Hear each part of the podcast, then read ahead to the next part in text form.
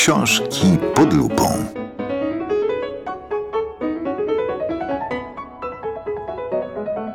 O książce opowieści o świętych rozmawiają Katarzyna Staszczyk i Katarzyna Plichta-Szwarc.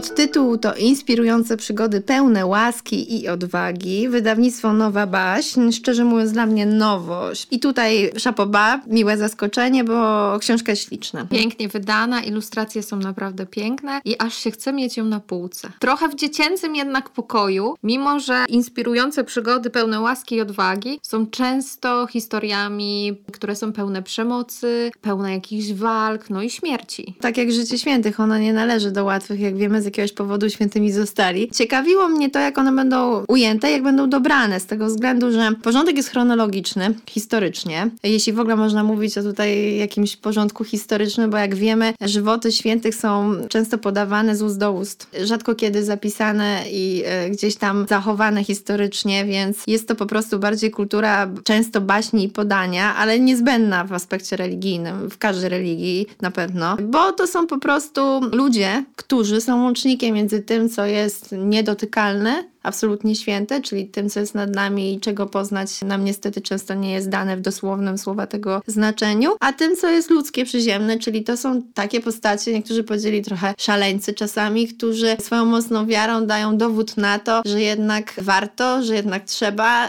że nawet trudem swojej drogi można osiągnąć często po prostu to, że inni ludzie chwilę się zastanowią, jak postąpić. Są to takie trochę opowieści, które można postawić obok obok mitów greckich i rzymskich. Mamy tu bohaterów, głównie wymienianych z imienia, bo tak też świętych pamiętamy. Jest tutaj zbiór ludzi od czasów bardzo, bardzo dawnych, ale też po czasy współczesne. Autor książki po prostu zrobił przegląd całej historii świętych, powybierał swoich ulubionych. Kilku na pewno dla mnie było zaskoczeniem, nie znałam tych historii. Oczywiście czytamy tę książkę trochę z przymrużeniem oka. Bardziej wierzący może będzie to dla nich inspirująca, motywująca opowieść. Mniej wierzący bądź w ogóle niewierzący na pewno potraktują tę książkę jako książkę z kategorii bajka. Jednak językowo dla mnie nie jest to dobra pozycja. Bardzo ciężko przebrnąć przez te historie, które są króciutkie. Są to krótkie notatki z życia danego świętego, często oczywiście skupiające się na jednym wielkim wydarzeniu z jego życia. No właśnie, i po pierwsze klucz doboru tych świętych. Trudno mi uwierzyć, że wybrani są ulubieńcy autora. Myślę, że poza kilkoma wyjątkami raczej najbardziej znani, czy najbardziej skomercjalizowani. No i z drugiej strony, tak jak powiedziałaś, ta książka wygląda jak książka dla dzieci. Forma i synteza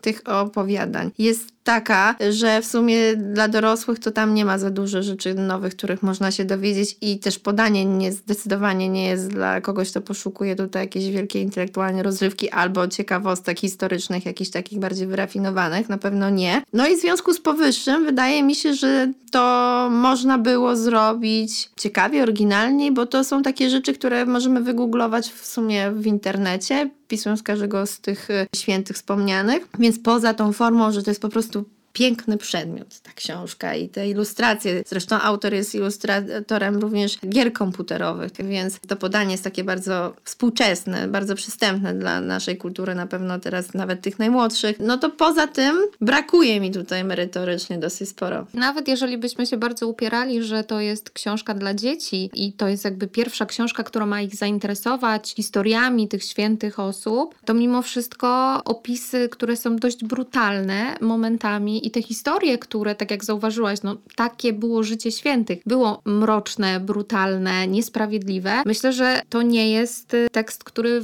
dzieci powinny przeczytać. Kogo tutaj mamy? Na pewno mamy tutaj świętych, których wszyscy znają, czyli święty Franciszek, święty Antoni, święty Jan Bosko, matkę Teresę z Kalkuty też tutaj znajdziemy. Mamy kilku świętych, o których rzadko się mówi, bądź w ogóle się nie wspomina, ale te wszystkie historie, one są przedstawiane jako życie osób bardzo nierzeczywistych. I nawet jeżeli to życie takie było, można było o nim opowiedzieć prosto, może magicznie, ale nie tak kiczowato. No tak, to jest właśnie to słowo, którego starałam się uniknąć, ale chyba się nie dało, bo rzeczywiście strasznie to ujmuje tym świętym, a to szkoda, ponieważ na przykład ja mogę powiedzieć z pozycji osoby niewierzącej, że dla mnie To jest bardzo interesujące. Ja bym chętnie przeczytała książkę, którą bym chętnie dała synowi, z którą bym miała problem. Ja też. Chyba o świętych trudno się pisze, że albo właśnie wychodzi to kiczowato, bo tak bardzo ktoś stara się być serio, a wiadomo, że to się wszystko opiera na wierze, więc z rozumem tutaj nie ma nic wspólnego. Albo z drugiej strony właśnie ktoś tak bardzo idzie w wiarę, w tę świętość, w te magiczne rzeczy, że nie ma czegoś pośrodku. Ta książka naprawdę nie wypośrodkowała. Dostaliśmy bajkę nielekkostrawną, ale za to bardzo ładną, kolorową i na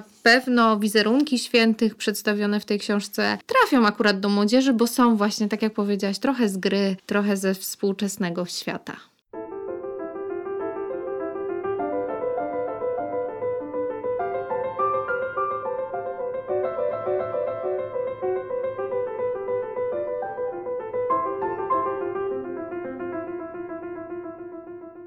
Józefina była siostrzenicą wodza swojego plemienia w wiosce Olgossa w Sudanie. Ponieważ jej rodzina była potężna, w dzieciństwie miała wszystkiego pod dostatkiem i nie wiedziała, co to cierpienie. Lecz kiedy miała zaledwie 8 lat, została porwana przez handlarzy niewolników. Zmusili ją do przejścia ponad tysiąca kilometrów na targ niewolników, gdzie została sprzedana. Jej pierwszy pan kupił ją jako prezent dla swojej córki. Jednak pewnego dnia, kiedy zbiła wazon, syn pana pobił ją tak mocno, że nie mogła się ruszyć z łóżka przez miesiąc. Potem, gdy tylko poczuła się trochę lepiej, rodzina ją sprzedała.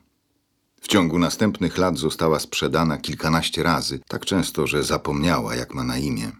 Jednym z kupców był turecki dowódca, Podarował Józefinę swojej żonie i teściowej, a Józefina nie pamiętała dnia, kiedy nie zadawano jej nowej rany. Czasami cięto jej skórę, żeby zrobić bliznę, a następnie wcierano sól w nacięcie dla pewności, że zostanie ślad. W końcu turecki dowódca sprzedał ją włoskiemu politykowi w Hartumie.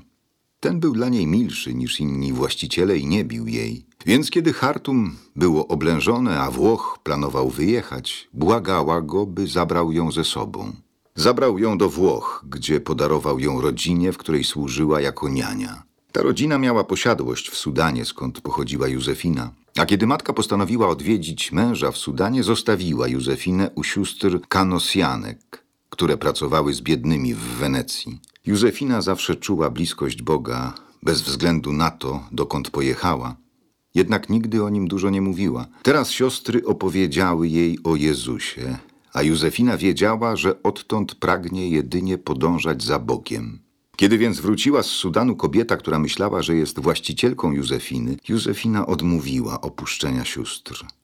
Kobieta próbowała zmusić Józefinę, aby poszła z nią, ale siostry zgłosiły sprawę do włoskiego sądu. Sąd orzekł, że niewolnictwo było nielegalne w Sudanie przed urodzeniem Józefiny i teraz jest nielegalne we Włoszech, zatem Józefina musi zostać uwolniona.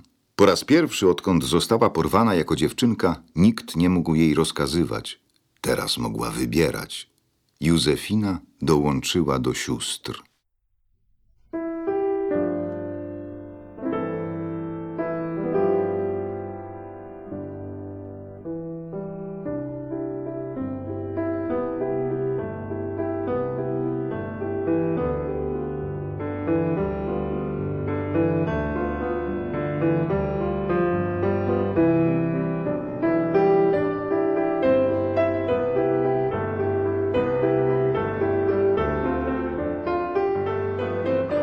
Było to kolejne wydanie książek pod lupą, które przygotowały Katarzyna Staszczyk i Katarzyna Plichta-Szwarc. Realizacja Paweł Pękalski. Teksty literackie czytał Andrzej Ferenc.